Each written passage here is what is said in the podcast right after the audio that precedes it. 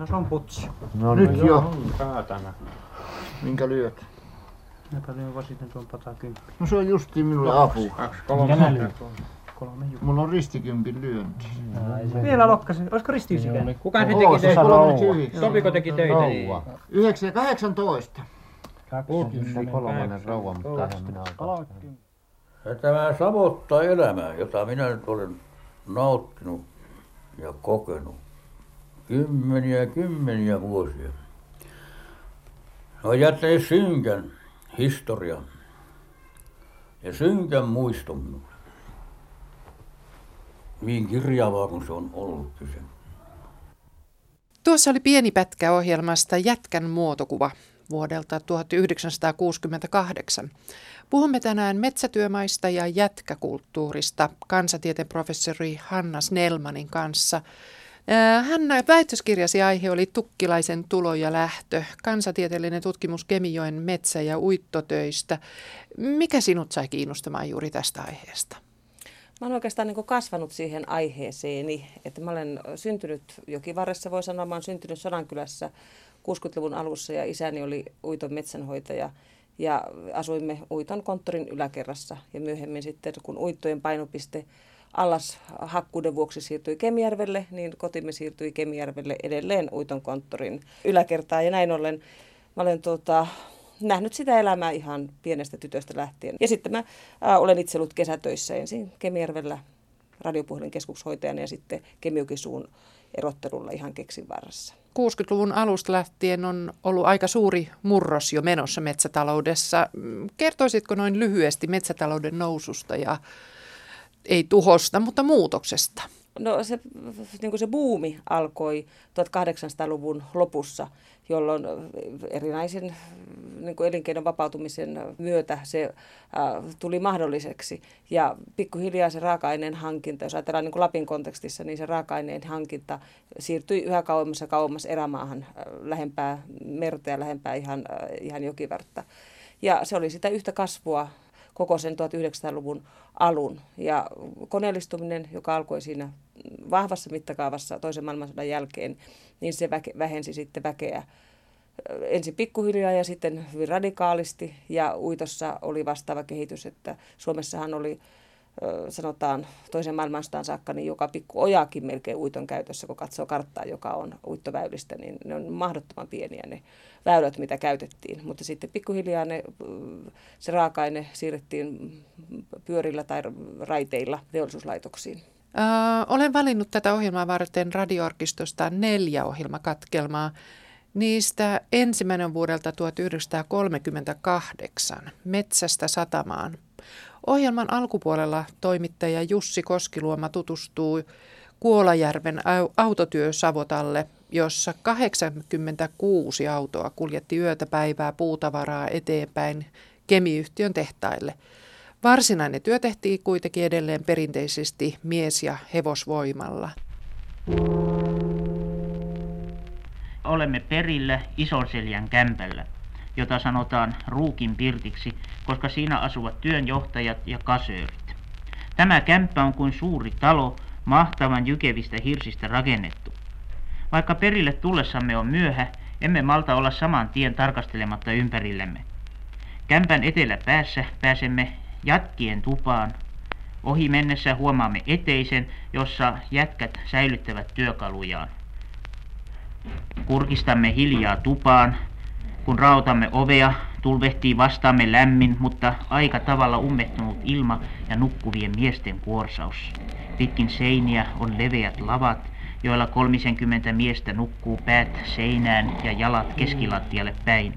Orsilla roikkuu katonrajassa kuivumassa saappaita, sukkia, käsineitä ynnä muita vaatteita. Keskellä pirttiä on rautakamina, josta suloinen lämpö uhoaa huoneeseen lämmittäen nukkuvia ja kuivaten kosteita vaatteita. Palaamme ulos ja astumme pirtin länsisivulla olevasta ovesta eteiseen. Siinä on kolme ovea, joista yksi johtaa kasöörin huoneeseen, yksi työnjohtajien huoneeseen, jossa keskellä on pitkä ruokapöytä penkkeineen, ja sivustoilla pitkin seiniä makuulavat kahdessa kerroksessa. Nurkassa räiskyy avotakka. Meidät johdetaan kolmannesta ovesta vieraspuolelle, jossa sielläkin räiskyy tuli suuressa avoimessa takassa. Takkaa vastapäätä on leveä makupritsi, poron taljoineen ja viltteineen väsyneitä matkamiehiä odottamassa. Pöydällä on illallinen katettuna. Nurkassa kolahtaa luukku. Työnjohtaja Aspi, joka oli jo pihalla meitä vastassa, kiiruhtaa luukulle ja ottaa vastaan sieltä esiin työntyvän kiehuvan teepannun. Siellä luukun takana on nimittäin keittiö, joka sijaitsee kämpän keskustassa ja josta luukut on myös sekä ruoka- että miesten virttiin. Työnjohtaja Aspi, älkääpä, älkääpäs karatko vielä. Kertokaapa meille vähän tällaisen kämpän rakentamisesta. Milloin te aloititte työt? Siinä lokakuun lopulla. No, mi- mihin te ensimmäiseksi ryhdytte, kun te tänne tulitte työhön? Ensin mennään metsään ja asutaan semmoisilla tilapäisillä asennoilla ja rakotulilla. Ja, ja sitten rakennetaan semmoiset ressukämpät, tilapäiset majat, jossa ollaan niin kauan kun, kun saamme ne vakituiset asennot valmiiksi. No, teko myöskin valitsette paikat sitten kämpille vai Joo, kuinka? sehän on tärkeää, että kämpän paikat saadaan sopiviin paikkaan. Vesipaikat, puut, hongat, polttopuut ja muut ovat siinä kaikki paikallaan. Ja sitten, että ne tulee sopiviin matkaan päähän, ettei tule pitkät matkat kulkua, tukin ajajilla ja, ja työmiehillä. No niin, sehän on selvä. Mutta tässä kun minä katselin noita valmiita kämppiä, niin minä huomasin, että siellä olette käyttänyt vallan valtavan paksuja ja suuria puita. Ei- Eikö täällä tarvitse puuta säästää vai mistä tuo johtuu? Että... No, se, se johtuu siitä, että ne valtavat ne paksut vuolet pannaan kämppiin sen vuoksi, että se sujuu, että ei tule kämppään pönkkälän nimiä. Mitä se Pönkkälän nimi Se tarkoittaa? merkitsee pönkkälä, joka se rakentaa, niin kuin tämänkin kämmässä esimerkiksi joku Moilanen, niin se saa nimekseen Pönkkälä Moilanen ja niin edespäin. Joku Pönkkälä Koistinen ja niin edespäin, että se saa sen nimen, joka se on rakentanut. Niin, Niin. se on kunnia asia, että rakentaja aina varaa ja hakkee semmoiset vahvat vuolet näihin asennoihin. Niin, ettei ne pääse menemään lengolleen ollenkaan, vaan pysyvät suorina. Niin, suorina. Niin No. näette tässä. Kuinka monta miestä on rakentamassa tämmöistä kämppää? Niitä on aina, miten Mikisakin valitsee. Niitä on kolme, neljä ja viisi. Mutta tavallisesti on useimmin kolmen miestä aina.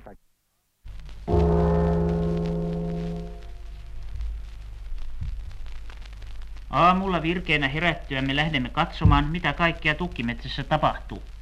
Sukset vain ensin jalkaan, sillä muuten ei paksussa lumessa ole täällä liikkumista. Sää suosii meitä, ilma on kirkas ja kuulas, aurinko ja hanget hohtavat kilpaa saaden silmämme miltei sokenemaan. Etelästä tullut huomaa jo ensi silmäyksellä, että metsän ulkonäössä jo on jotakin outoa. Täällä kasvaa vain kuusta ja metsä on solakampaa, puut korkeampia, mutta oksat lyhempiä kuin etelässä. Rungot kohoavat kohti syvänsinistä taivasta kuin mahtavat suorat pilarit. Kaadettaviksi leimatut puut kuuluvat olevan kolmatta sataa vuotta vanhoja, vaikka ei sitä voisi rungon paksuudesta kuvitella, sillä puu kasvaa täällä tavattoman hitaasti, mutta sitten se tuleekin ainekseltaan sitä lujemmaksi ja kovemmaksi. Jo vähän aikaa korvimme kantautuneet kirveen iskujen kajahdukset, sahojen sihinät ja puitten ryskeet osoittavat, että me saavumme työmaalle. Me hiihdämme ääntä kohti hiukan lähemmäksi. Tuolla vähän matkan päässä näemme kymmenkunta jätkää suuria kuusia kaatamassa. Tahdikkain iskuin kirveitten terät iskevät puiden runkoihin. Siellä täällä helähtää justeeri soimaan suuri kahden miehen käyttämä saha. Kuuluu varoitushuutoja. Ryskyen kaatuu metsän jättiläinen maahan. Lumi vain pöllähtää, kun latva iskeytyy hankeen. Mutta työ ei keskeydy. Hirveet kalkkavat, sahat soivat, kaatuvat puut ryskyvät ja miesten huudot kajahtavat. Taas sahataan tuossa puuta ihan meidän vieressämme. Pois alta, pois alta, kaatuu! Konkelo tulee, konkelo Kuusi kaatuu suoraan toisen puun päälle.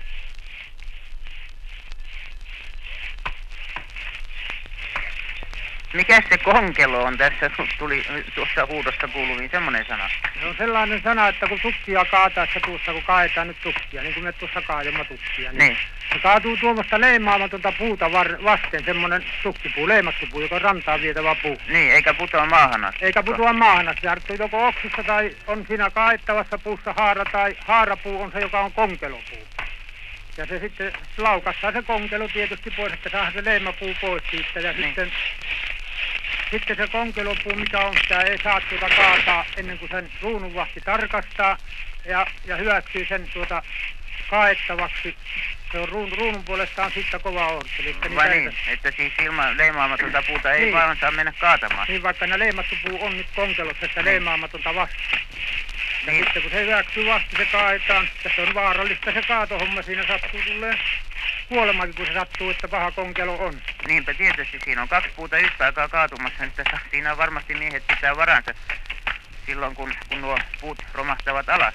Mutta mitä sitten tapahtuu, jos, jos ei mentäskään il- tekemään ilmoitusta tuosta leimaamattomasta puusta, joka kaadetaan No konkelolta? eihän, eihän nyt sitten linnaankaan vie juuri tuota sitä henkilöä, jos se sattuu olemaan sellaisella paikalla, että se on välttämättä kaettava se puu siitä, niin kumminkin se siihen jätetään sitten, kunnes vasti sen tarkastaa ja hyväksyy rantaan vietäväksi. Tuolla on pari hevosmiestä rekineen ja hevosineen. He kuormaavat valmiiksi karsittuja tukkipuita rekeen. Mennäänpä lähemmäksi. Tämä matkamme tukkityömaalle on siltä kannalta sopinut varsin sopivaan ajankohtaan, että miltei kaikenlaatuiset työt ovat täällä vielä käynnissä. Metsissä on kiirettä, sillä kevät tekee tuloaan. Viimeiset puut tänä talvena täällä kaatuvat juuri näinä päivinä ja viimeisiä ajetaan hevosilla pois metsästä.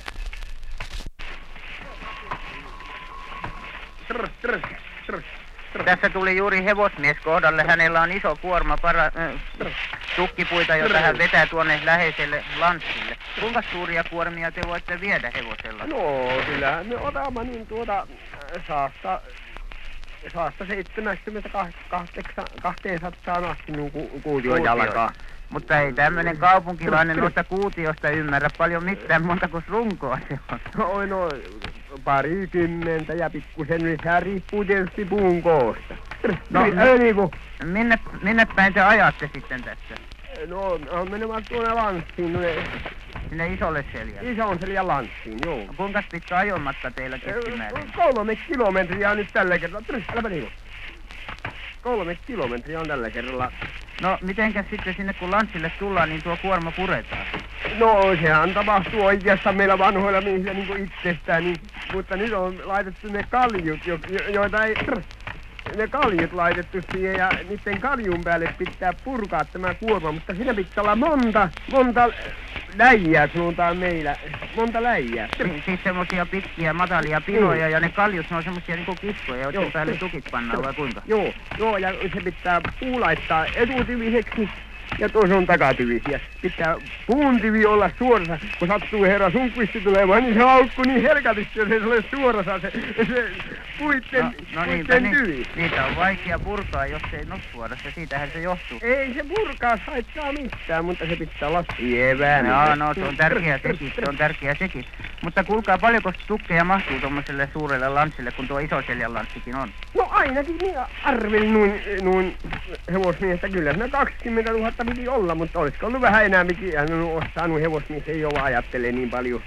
Ja, mutta yksi asia on, jota hevosmies varmasti ajattelee paljon, nimittäin hevosen hoito.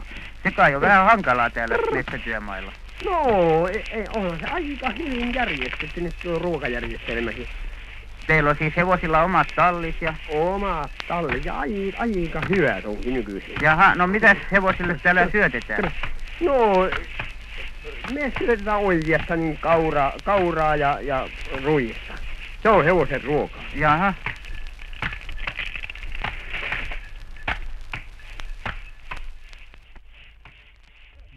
Aikamoisen hienoa radiodokumenttia ja selostusta 74 vuoden takaa. Mitä tämä toi mieleesi, Hanna Snellman? No ensinnäkin tuo työjohtaja Aspi on sellainen henkilö, joka hyvin äh, on mulle tuttu asiakirjoista. Hän on tämmöisen niin metsätyöntekijöiden keskuudessa kerätyssä muistotietoaineistossa Aspin nimi tulee esille.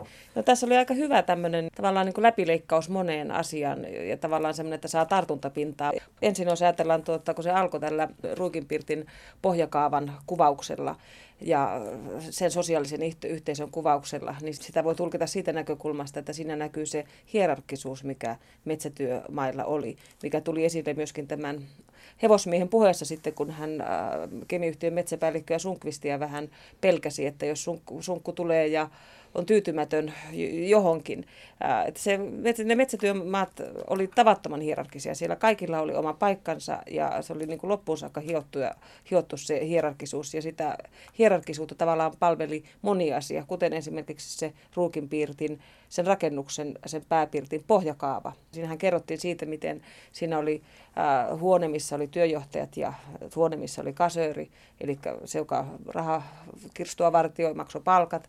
Äh, sitten oli keskellä keittiö, jossa oli kokki, kokkihan oli naispuolinen, ja sitten oli tämä toinen, se pirtin puoli, se iso huone, missä miesten kuorsaus kuului, missä miehet nukkuivat kahdessa kerroksessa peskoilla tai ritseillä, kumpaa nimitystä se nyt sitten käytettiinkään.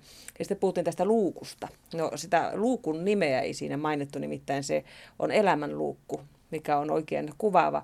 Siitä kokin valtakunnasta oli elämänluukku sekä miehistön puolelle että usein myös työnjohdon puolelle. Ja josta annettiin ruoka, annettiin astiat ja ruoka. Näin oli tavallaan turvattu se, että se naisen asema oli suojattu. Hän, hänen luokseen ei päässyt kummaltakaan puolelta. Hän oli siellä turvassa, voi, voi sanoa. Toinen seikka, mikä tässä tuli esille, on se, kun oltiin eristyksissä. Se oli siis siellä selkosten takana kymmenien, jopa satojen kilometrien päässä mistään, voi sanoa avusta mihinkään asiaan, kun oli tämä punkaato ja konkelo.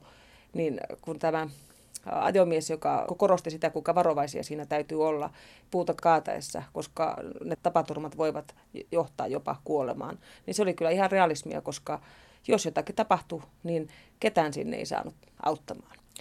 Sitten siellä oltiin siellä lanssilla. Lanssi on tota, varasto, puutavaravarasto. Eli ideahan oli se, että puut kaadettiin ja sitten ne reellä siirrettiin vesistön varteen, johon ne sitten koottiin isommaksi alue, alueeksi ja sitä pitkin sitten uitettiin ensin pienempiä puroja pitkin ja sitten isompaa jokea pitkin ja jos tulee järvi vastaan, niin järven yli ja päämääränä sitten Lapin tapauksessa Kemijokisuu Kemissä jossa sitten nämä teollisuuslaitokset olivat. Millaista se elämä oikein oikeasti oli näillä miehillä? Millainen se vuoden kierto oli heillä? Sanotaan Lapissa 1900-luvun alussa. Tota, täystyöllisyys ei ollut kenelläkään.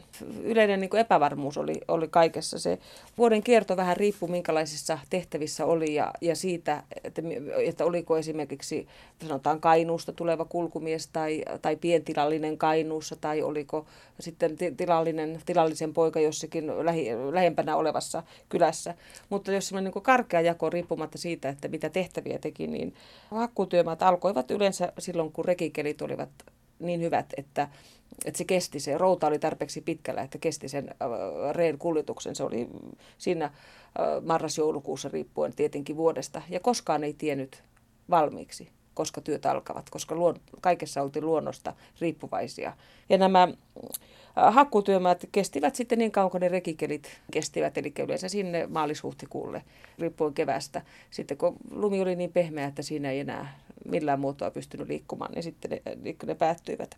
Ja hakkuutyömaat edelsivät syystyöt jossa näiden syystöiden aikana oli nimenomaan näiden kämppien rakennukset, mitä tuossa kuvattiinkin, ja kaikenlaiset muutkin äh, niin kuin sen työmaan perustamiseen liittyvät asiat. Äh, tuossa sanotaan 1900-luvun alkuvuosikymmeninä sitten tuli pinotavaratyömaat näiden tukkityömaiden rinnalle, ja se oli monelle miehelle semmoinen suuri helpotuksen hetki siinä syystä, että työttömyysajat pienenivät, koska pinotavaratyömaat jolloin ikään kuin tehtiin niin kuin pienempää tavaraa, niin ne eivät olleet sillä tavalla riippuvaisia niistä rekikeleistä. Ja näin ollen niitä oli sitten myöskin semmoisena aikoina, jolloin näitä tukkityömaita ei ollut. Pinotuväylätyömaat 30-luvulla alkoi tuossa huhtikuussa yleensä ja niitä jatkuu lokakuulle saakka.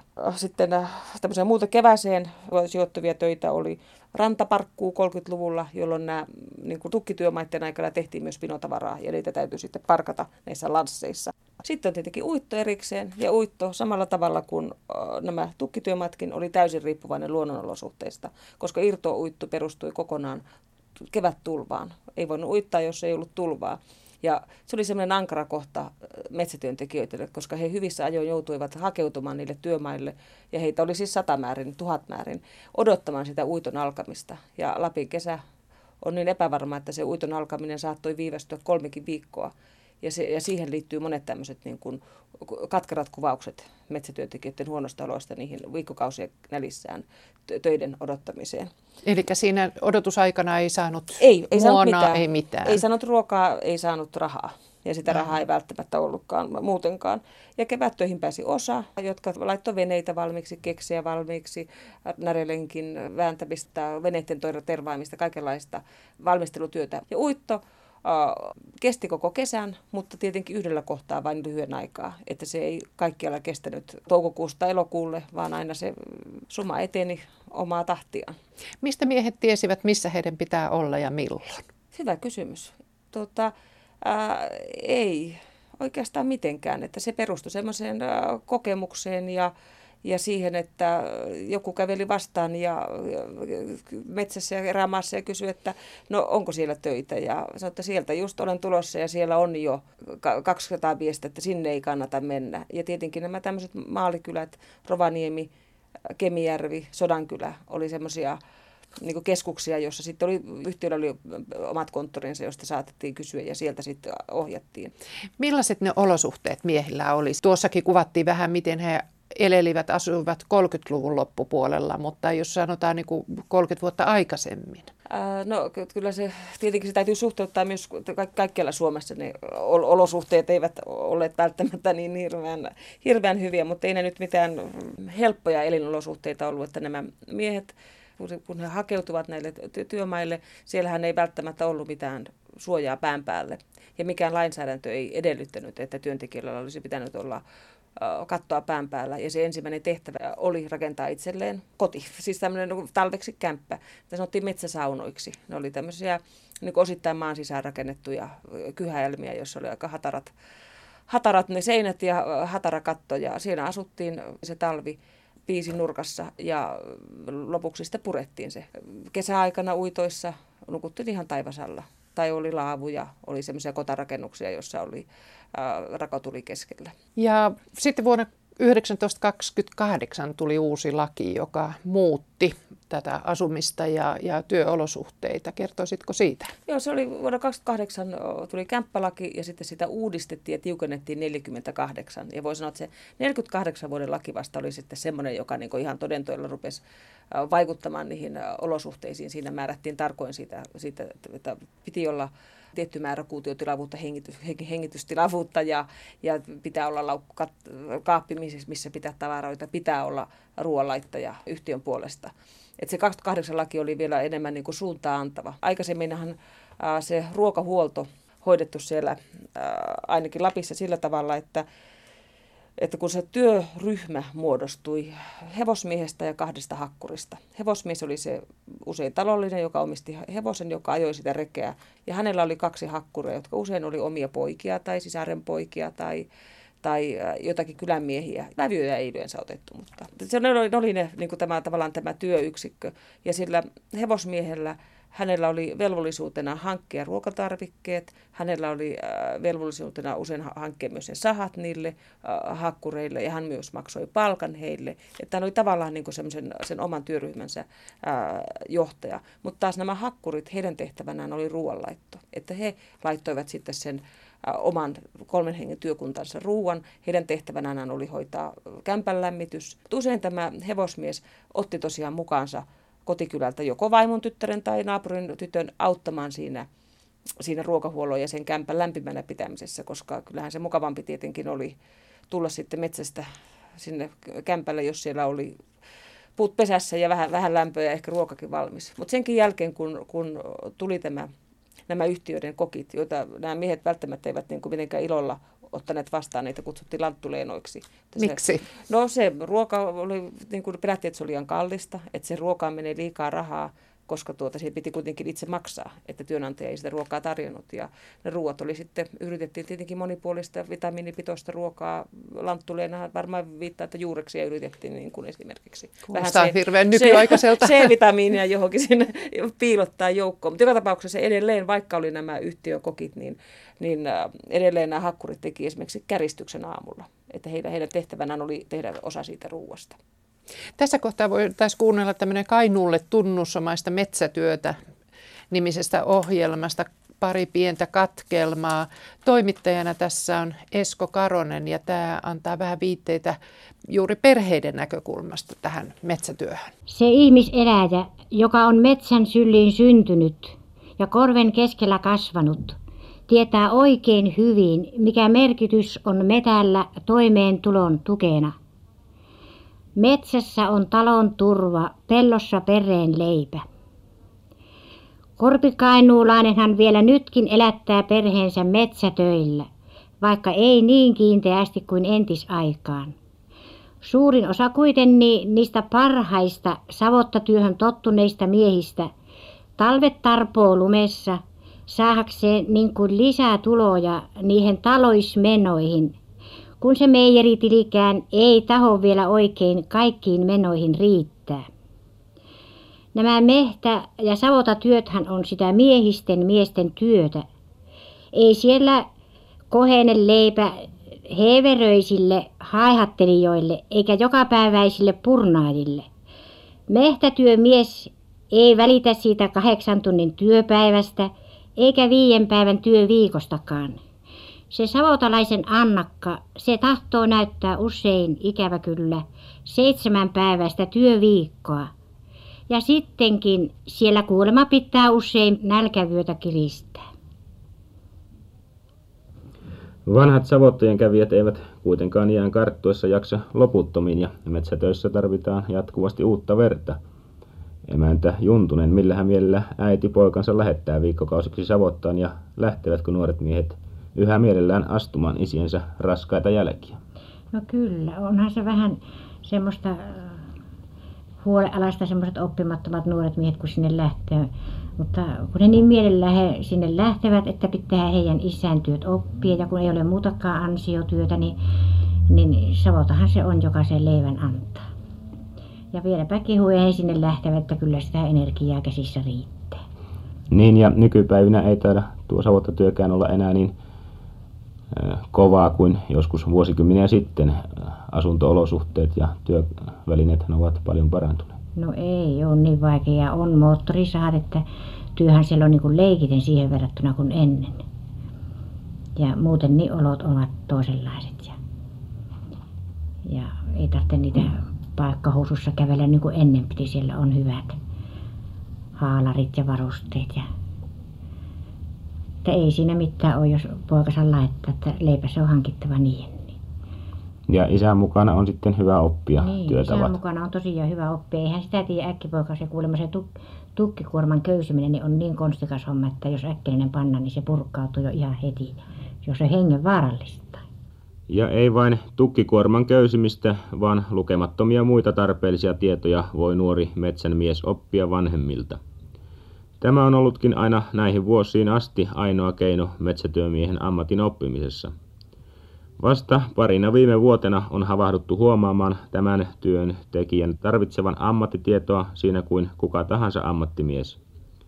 Nyt järjestetään jo kuukausia kestäviä metsätyömieskursseja, joissa tähän ammattiin antautuva nuori mies voi tarvitsemansa pätevyyden hankkia ja näin tasoittaa muutenkin riittävän raskasta tietään lumisessa korvessa. Täällä Kainuussa sanotaan puolileikillään, että kainuulaisen miehen elämässä on savotta yhtä tärkeä kuin nainen avioliitossa. Tätä vanhaa leikillistä väittämää tukevat ne tuhannet kainuulaiset miehet, jotka tälläkin hetkellä hakkaavat ja vedättävät perheelleen elantoa maakunnan suurissa metsissä. Tässä puhutaan seitsemänpäiväisestä viikosta, eikä ne päivätkään varmaan ihan hirveän lyhyitä ole, tai varmaankin siis valoisuus säätelee sitä päivän pituutta. Työlainsäädäntö ei tainnut seurata metsätöissä samoilla linjoilla kuin rakennus- ja tehdastöissä.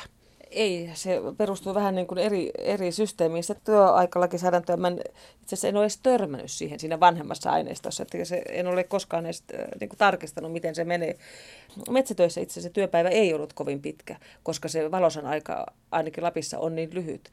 Ja sitä pidettiin niin, niin vaarallisena tehdä pimeällä työtä tai liian hämärällä. Ja myöskin se, että jos teki pimeällä, niin saattoi tehdä semmoisia virheitä, että sitten sitä kaadettua puuta ei hyväksytty, niin se oli niin suuri ansionmenetys. Ja tästä syystä sitä sitä ei kannattanut tehdä liian pimeällä. Ja koska se työpäivä oli itse asiassa lyhyt, niin kuin pimeämmän, kun ajatellaan, että jos tukkisavotat alkoi marras-joulukuussa, päättyy maalis-huhtikuussa, niin siinä on aika monta kuukautta ihan pimeääkin aikaa. Niin tästä syystä sillä kämpällä oltiin talven aikana todella pitkiä aikoja, ja siihen liittyy sitten se oma ajanvietteensä. Mutta uitossa taas sitten vastaavasti sitä työtä tehtiin, ja se oli niin kuin tavallaan urakkaluontoista, että sitä kevättulvaa piti hyödyntää mahdollisimman tehokkaasti. Ja siinä ei todella sitten tunteja katsottu. Että se, miten taas niin kuin miehet muistelevat ja kuvaavat sitä uiton aikaa, ja kun monet niin kuin muistelee sitä nuoruudensa uittokesiä, niin nimenomaan se väsymys on se.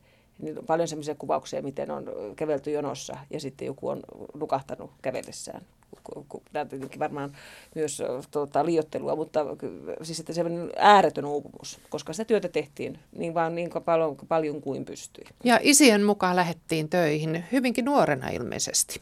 Joo, ja tota, lähettiin myös äitien mukana mikä ei tässä tullut, tullut ilmi, että isien luona, mä sanoin, yleinen ikä aloittaa ihan oikeat ruumiilliset työt oli 13-vuotiaana, niin kuin tässä sitaatissakin kävi, kävi ilmi. Että silloin, silloin pojalla katsottiin, että sillä on jo niin paljon fyysistä voimaa ja kykyä, että hän isänsä tai enonsa tai setänsä matkassa pärjää ja yhtiö hänet hyväksyy. No, hän oli tietenkin aikuisen vastuulla. Mutta sitten äitien mukana oltiin tuota, myös kokinapulaisena, että muistitietoaineistossa, mitä olen käynyt läpi, niin on semmoisia, jotka on kuusivuotiaasta lähtien olleet tota, aina mukana. Ja sitten myöskin isien mukana. Että se oli myöskin semmoinen ajan niin kuin lastenhoitotyöt. Ja ei voinut paljon lapsia ja se oli niin kuin helpompi tehdä niin. Ja pikkunenkin poika tai tyttö sai sillä kämpällä paljon aikaiseksi. Hän saattoi vähän kevästä sitä pirttiä ja hän haki puita ja mm, oli kipinä mikkona ja ja siitä niin kuin pikkuhiljaa sosiaalistui siihen sitten siihen tulevaan elämäänsä, niin kuin tässä oli, että mitä pitää hänen työt oppia. Ja se oli molempiin sukupuoliin sekä puoliin sekä tyttöihin että poikiin. Jos ajatellaan sitä kämppien elämää näköjään, sitten sitä puhdeaikaa jäi siinä aika paljon ja näin, niin miten sopu saatiin pysymään siellä ja kuka toimi erotuomarina?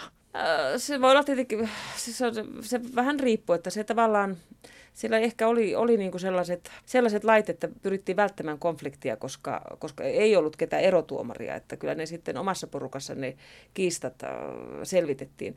Yhtiön puolesta oli kielletty alkoholin käyttö ja rahasta pelaaminen. Ja varmaan siitä syystä, että nämä oli sellaisia asioita, jotka johti riitaan. Usein niin kuin, tämmöisillä isommilla kämpillä asuttiin kyläkunnittain, että tavallaan saman, saman kylän naapuruston miehet menivät samaan paikkaan asumaan. Niin se tietenkin helpotti sitä sovun säilymistä.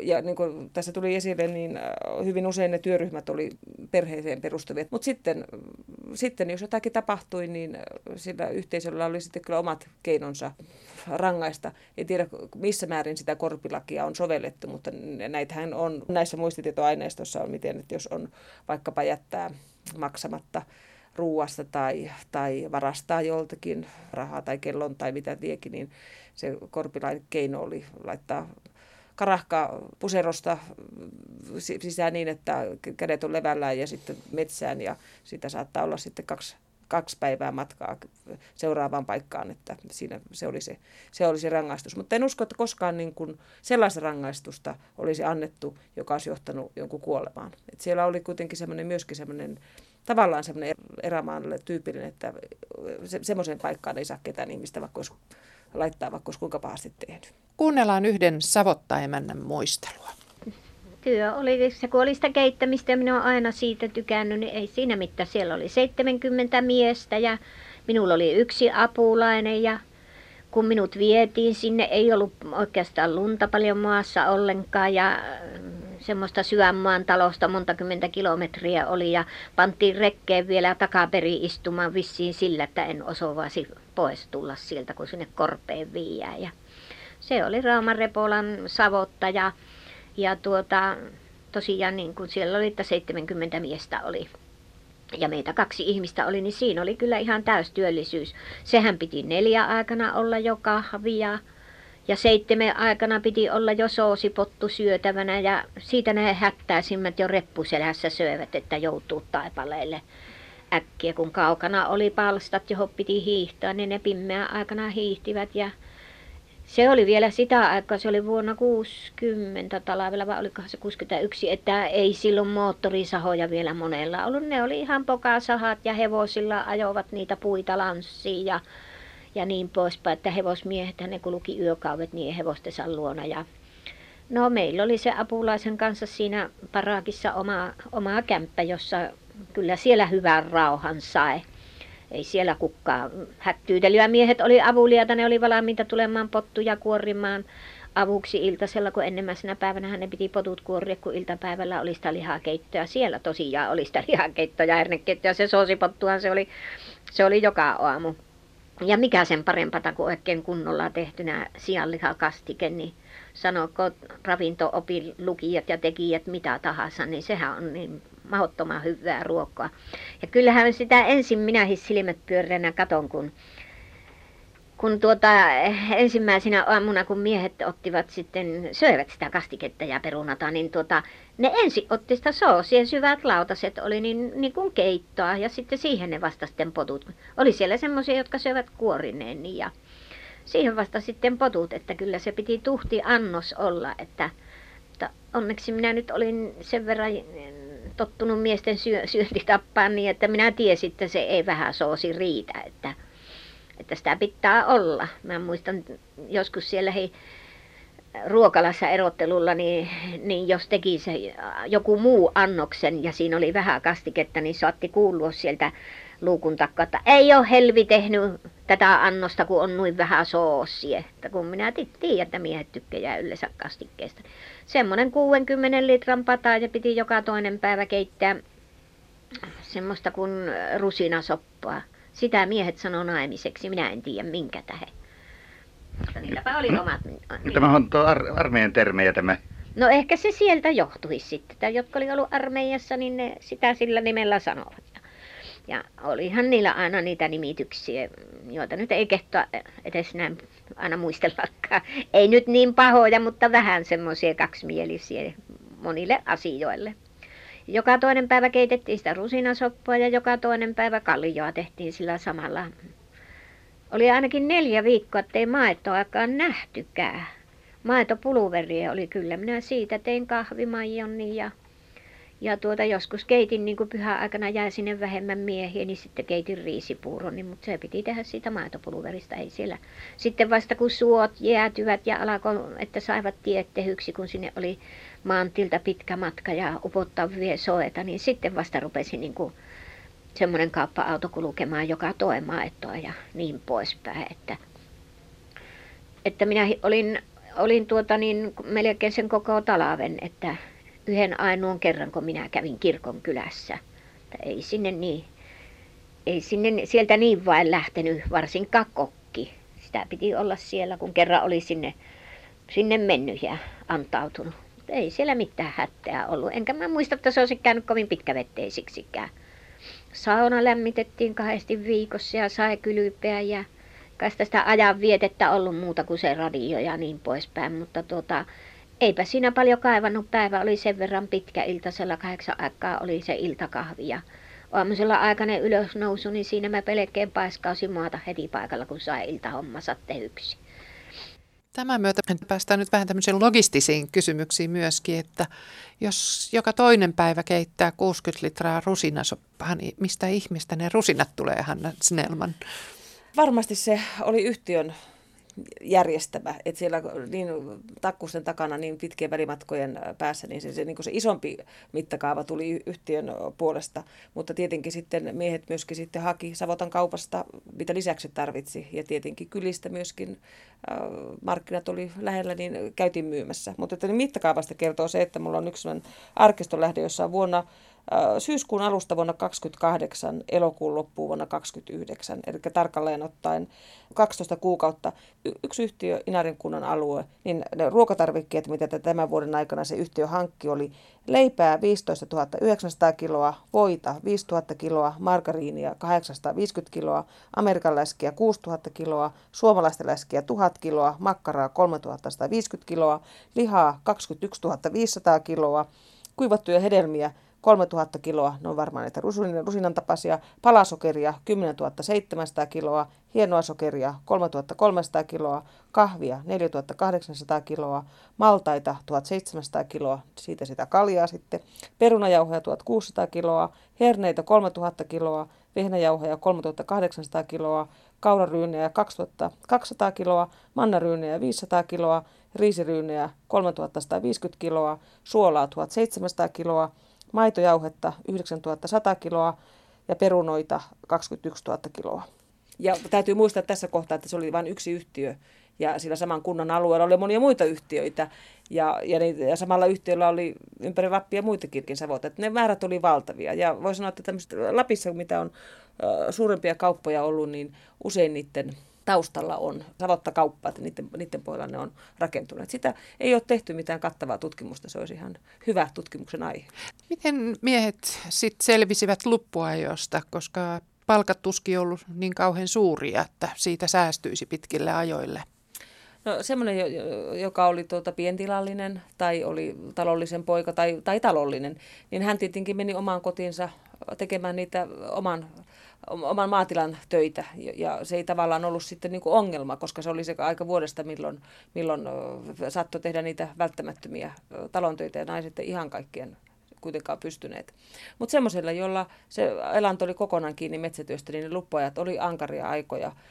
Hän on korostunut tämmöiset tukkilaisromantiikassa, että silloin ollaan Rovaniemen markkinoilla ja, ja tuota, eletään herroiksi ja ajetaan taksilla ja vietetään aikaa sahtitorpissa. Ja tämä pitää kyllä paikkaansa. Mä oon tämmöisiä oikeuden pöytäkirjoja, niin kyllä sitäkin tapahtuu, mutta kyllä ne rahat sitten jossakin kohtaa loppu ja ja tuota, se usein se seuraava sitten oli nälkätaloihin siirtyminen. Ja nälkätaloilla tarkoitettiin jotakin jokivarressa olevia taloja, jotka sitten ruokapalkalla ottivat näitä kulkumiehiä tekemään niitä talon töitä, hakkaamaan halkoja, tekemään aitaa, tekemään heinää tämän tyyppistä. Ja sitten kun taas pääsi uittoon tai erottelulle tai mikä, mikä työ vuoden aikaa tuli kyseessäkin, niin sitten päästiin taas sitten niin kuin niihin parempiin hankkeisiin, joista sai sitten ihan rahapalkkaan. Mutta tosin monesti nämä suhteet sitten tämmöisiin taloihin tuli joidenkin miesten välillä niin kuin kiinteä. Se oli tavallaan niin kuin koti, jonne saatettiin sitten päästä vanhuudenpäiviäkin viettämään. Siirrytään tästä nyt sitten vähän viihteen puolelle.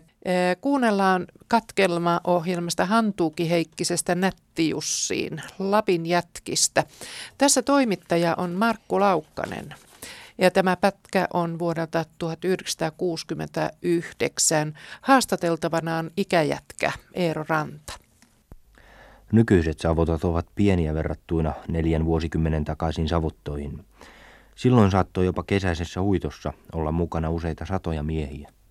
No silloin oli näitä, kun näitä oli neljä savottaa sielläkin lokassa. Nämä olivat hyviä työmaita ansioon nähen. Miesten vahvuus saattoi olla en nyt niin varmaa voi sanoa mutta useita satoja kuitenkin ehkä noin neljä viisisataa miestä oli näissä uitoissa kevään tullen ja näillä neljällä viidelläsadalla miehellä olikin lähes kaikilla liika eli korkonimet, mikä olikin hyvin tavallista sen aikaisten lentojätkien keskuudessa. Olihan niitä siihen aikaan. Oli sellainenkin kuin Viskaalin Heino ja Tuuli Heino. Tämä Viskaali Heino muistutti paremmin vähän niin kuin semmoista liikemiestä, vaikka kulkumiehiä hän oli. Tuuli Heino oli sellainen, hän oli oikein liukas mies, että se oli kuin västäräkki tukkisumallakin. Pyöri sinne sun tänne ja silmiä näytti olevan sillä miehellä niin kuin kalakopassa. Sittenhän niitä on lukemattomia semmoisia korkonimiä, joita laitteli miehet toinen toisilleen. Vanhoilta ajoilta oli semmoinenkin kuin Hantuuki Heikkinen. Tietenkään ei ollut monella miehellä pyheliinoja, että tämä johtui siitä. Hän oli jonkun verran siisti mies, että hän käytti sitä pyheliinaa aina mukana. Niin ne nimittivät siitä hänet Hantuuki Heikkiseksi. Hulina Matti oli taas, hän oli vain semmoinen, että hän puhuu paljon ja sai siitä sen nimen. Etenkin luppuaikoina ja töidenkin välissä teki miesten miestä väkevämpää joskus mieli. Ja sitä täytyy hankkia jostain muualta. Muistuupa mieleeni tuolta Savukosken kairasta semmoinen huvittava juttu. Hän oli nimeltä tämä mies Sekki Elias, joka ei ole elossakaan enää. Niin olivat juopotelleet eräällä kämpällä – Savukosken poliisi oli tiedustellut mistä he tätä sai. Hän sanoi Pimiästä tätä viinaa. Tunnetteko te tätä miestä, jolta te ostitte tätä viinaa? Ei, eihän sitä tunne muuta kuin Pimiällä. Tukkisavotan ja uiton välinen aika oli nimeltään luppuaika. Ja luppuaikana näiden miehen harrastuksiin kuului monenlaisia asioita – joutoaika vietettiin sillä tavalla että nosteltiin painoja itse tehtiin nämä painot surrattiin tukkilenkkiä vain johonkin kalikkaan ja niitä nosteltiin. Ja sitten oli sellainen tapa että sanottiin riviä. Kerättiin määrätty summa aina miehiä. Siihen viisi miestä sopi ja viisikymmentä markkaa miehestä muistuu vielä mieleeni Kommattivaaran laijassa kun vielä ehdottivat että eiköhän vielä lyödä yksi rivi niin miettis Eemeli sanoo nyt ei rivitellä eikä ravitella nyt lähdetään Sodankylään ja Sodankylä olikin lähin suuri paikka, jossa jätkä saattoi viettää luppuaikaansa. Ja lentojätkälle sattui ja tapahtui. Meitä oli neljä poikaa. Yövymme taloon hiihtäessämme yöksi. Siinä oli 17-vuotias oikein vilkas tyttö palvelijana. No minäkin heti muka ensimmäisenä riensin tytön luokse tekemään tällit, eikö sopisi niin kuin yöksi vuoteelle. Tyttö myönsi. Minä illalla huomasin, voi olla ehkä toisetkin, että ne ovat jutelleet tälle tytölle jotakin. Kävin keittiössä isännän ja emännän luona, kävin siellä muka vielä kaljaa juomassa ja sanoin vielä kaverilleni, kun asetuimme yhdelle vuoteelle, talon pirtin lattialle siihen oli tehty vuoje. Emäntä on tainnut huomata, että te olette jutelleet tuolle tytölle jotakin ja aiko tulla katsomaan, pysyvätkö kulkumiehet petillään. Nämä sanoivat, ei he ole ainakaan mitään puhunut, ellet ole itse puhunut. Samassa huoneessa nukku talon vaari sekä tämä palvelustyttö. Talon pirtti oli iso. Minä varaudun jo melkeinpä kynsieni varalle. Siihen lattialle petin vierimmäiselle laidalle ja muka siitä heti kun valot sammutetaan lähden konttaamaan tytön vuoteelle ja kun vaari raapasi sikarinsa tulta meitä oli neljä konttaamassa siinä lattialla ja minä olin kaikkein jälkimmäisenä vaikka muka ensimmäisenä lähin siitä niin vaari sanoi ohho ohho onpa menossa sulhasia tuota niin, ei se kaikki aika mennyt raatamiseen. Kämpillä oltiin ja jotain viihdettä piti itsellensä ajanvietettä keksiä. Sanoit tuossa aikaisemmin, että alkoholi ja rahasta pelaaminen oli yhtiön puolesta kiellettyä, mutta noudatettiinko tätä kieltoa, Hanna Snellman? Ei, ei sitä mitenkään noudatettu tietenkään. tuota, ja siellä oli rekikauppiaita, jotka, jotka pitivät huolen siitä, siitä, että vaikka oltaisiin oltu kuinka syvällä erämaassa, niin sinne tuota, alkoholia sitä sai, jos, jos halusi, ja, ja raha, rahaahan oli, tietenkin kun palkkaa maksettiin, ja, ja kyllä sitä korttiakin rahasta pelattiin. Sitten semmoinen niin radiohan muutti tietenkin, ja myöhemmin televisio muutti sitä kämpän vapaa-ajan viettoa keskeisesti. Ennen radio- ja telkkaria hirveän paljon luettiin. Siellä oli tuota, settlementtiliikkeen puolesta tämmöisiä kämppäkirjastoja, jotka kiersi kämpältä toiselle. Ottaa huomioon, että se on aikaa, jolloin kaikilla ei ollut mahdollisuutta koulutukseen, vaikka olisi halunnut, niin monet niistä oli erittäin lahjakkaita ja, ja, ja lukevia. Uh, mutta kaikkihan ei tietenkään lukeneet ja kirjoittaneet kirjeitä kotiin, vaan sitten oli, oli, oli muunlaista ajanvietettä ja se oli tavallaan yksi semmoinen, se oli tavallaan niin kuin semmoinen epävirallisen sosiaaliturvan muoto, mutta aika raadollinen. Eli semmoiset miehet, jotka eivät pystyneet tekemään ruumillisesti ankaraa, niin kuin ruumillista fyysistä voimaa vaativaa työtä, tai eivät muuten sopeutuneet, niin he saattoivat työllistyä savotoilla tämmöisenä vähän niin kuin kieltä, kiertävinä ilveilijöinä. Että he, se perustui vähän tämmöiseen niin kuin ihmisen pahaan siinä suhteessa, että ne niin kuin epäoikeudenmukaisuudet kostettiin sitten näille, näille ilveilijöille sillä tavalla, että heidät pantiin tekemään jotakin häpeällisiä tehtäviä. Jos ne niin kuin, joutuvat niin kuin häpeälliseen asemaan, heille maksettiin siitä hyvin porukalla, että, että se mies teki itselle jotakin semmoista. No tuossa pätkässä oli myöskin kertomusta siitä, miten hakajouduttiin naisten seuraan. Oliko kämpillä mitään prostituutioita?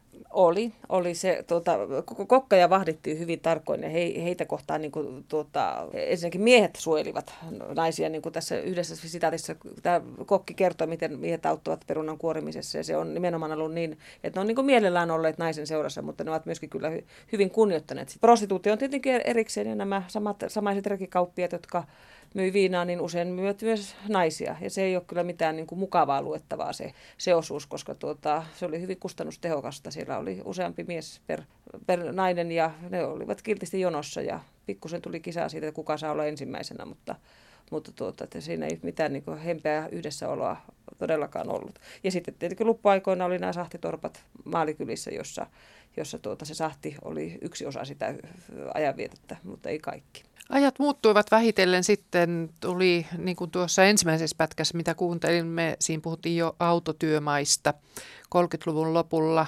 Koneellistuminen tapahtui niin nopeassa tahdissa, että siinä tietty ikäluokka niin kuin ikään kuin jäi tyhjän päälle, että oli ajatellut, että hän, hän jatkaa niin kuin isän ja isoisän ja iso-iso-isän töissä, mutta niitä töitä ei sitten enää ollutkaan. Ja se vaihtoehto sitten hyvin monelle oli Ruotsin tehtaat tietty kulttuuri tavallaan kuoli. Se oli kovaa työtä ja varmaan monikaan ei kaipaa sitä niin kuin työnä sinänsä, mutta menetettiinkö jotain arvokasta samalla kun tämmöinen metsätyökulttuuri katosi? Kulttuuri ei kuole koskaan. Se vaan muuttuu ja sopeutuu. Kyllähän siihen että tietenkin ajatellaan tietyllä haikeudella ja se liittyy siihen, niin kuin siihen luonnon lähellä olemiseen. Mutta tämäkin on kulttuuria, että on arkistossa historiallista radiomateriaalia, jota kuuntelemalla pääsee palaamaan siihen aikaan, että Mä en osaa sitä niin kuin ajatella niin, että onko siinä menetetty jotakin arvokasta. Varmasti on, ainakin Lapin kannalta. Se nivoutui, niin ne metsä- ja uittotyöt nivoutui niin hyvin siihen maaseudun työvuoteen, että se, se mahdollisti niin paljon. Se mahdollisti sen oman elämäntavan, mutta mahdollisti myös rahatulon saamisen. Ja, ja kun se loppui, niin sitä kautta ne elämisen ehdot vähenivät ja tai loppuivat. Et sitä kautta menetettiin arvokasta.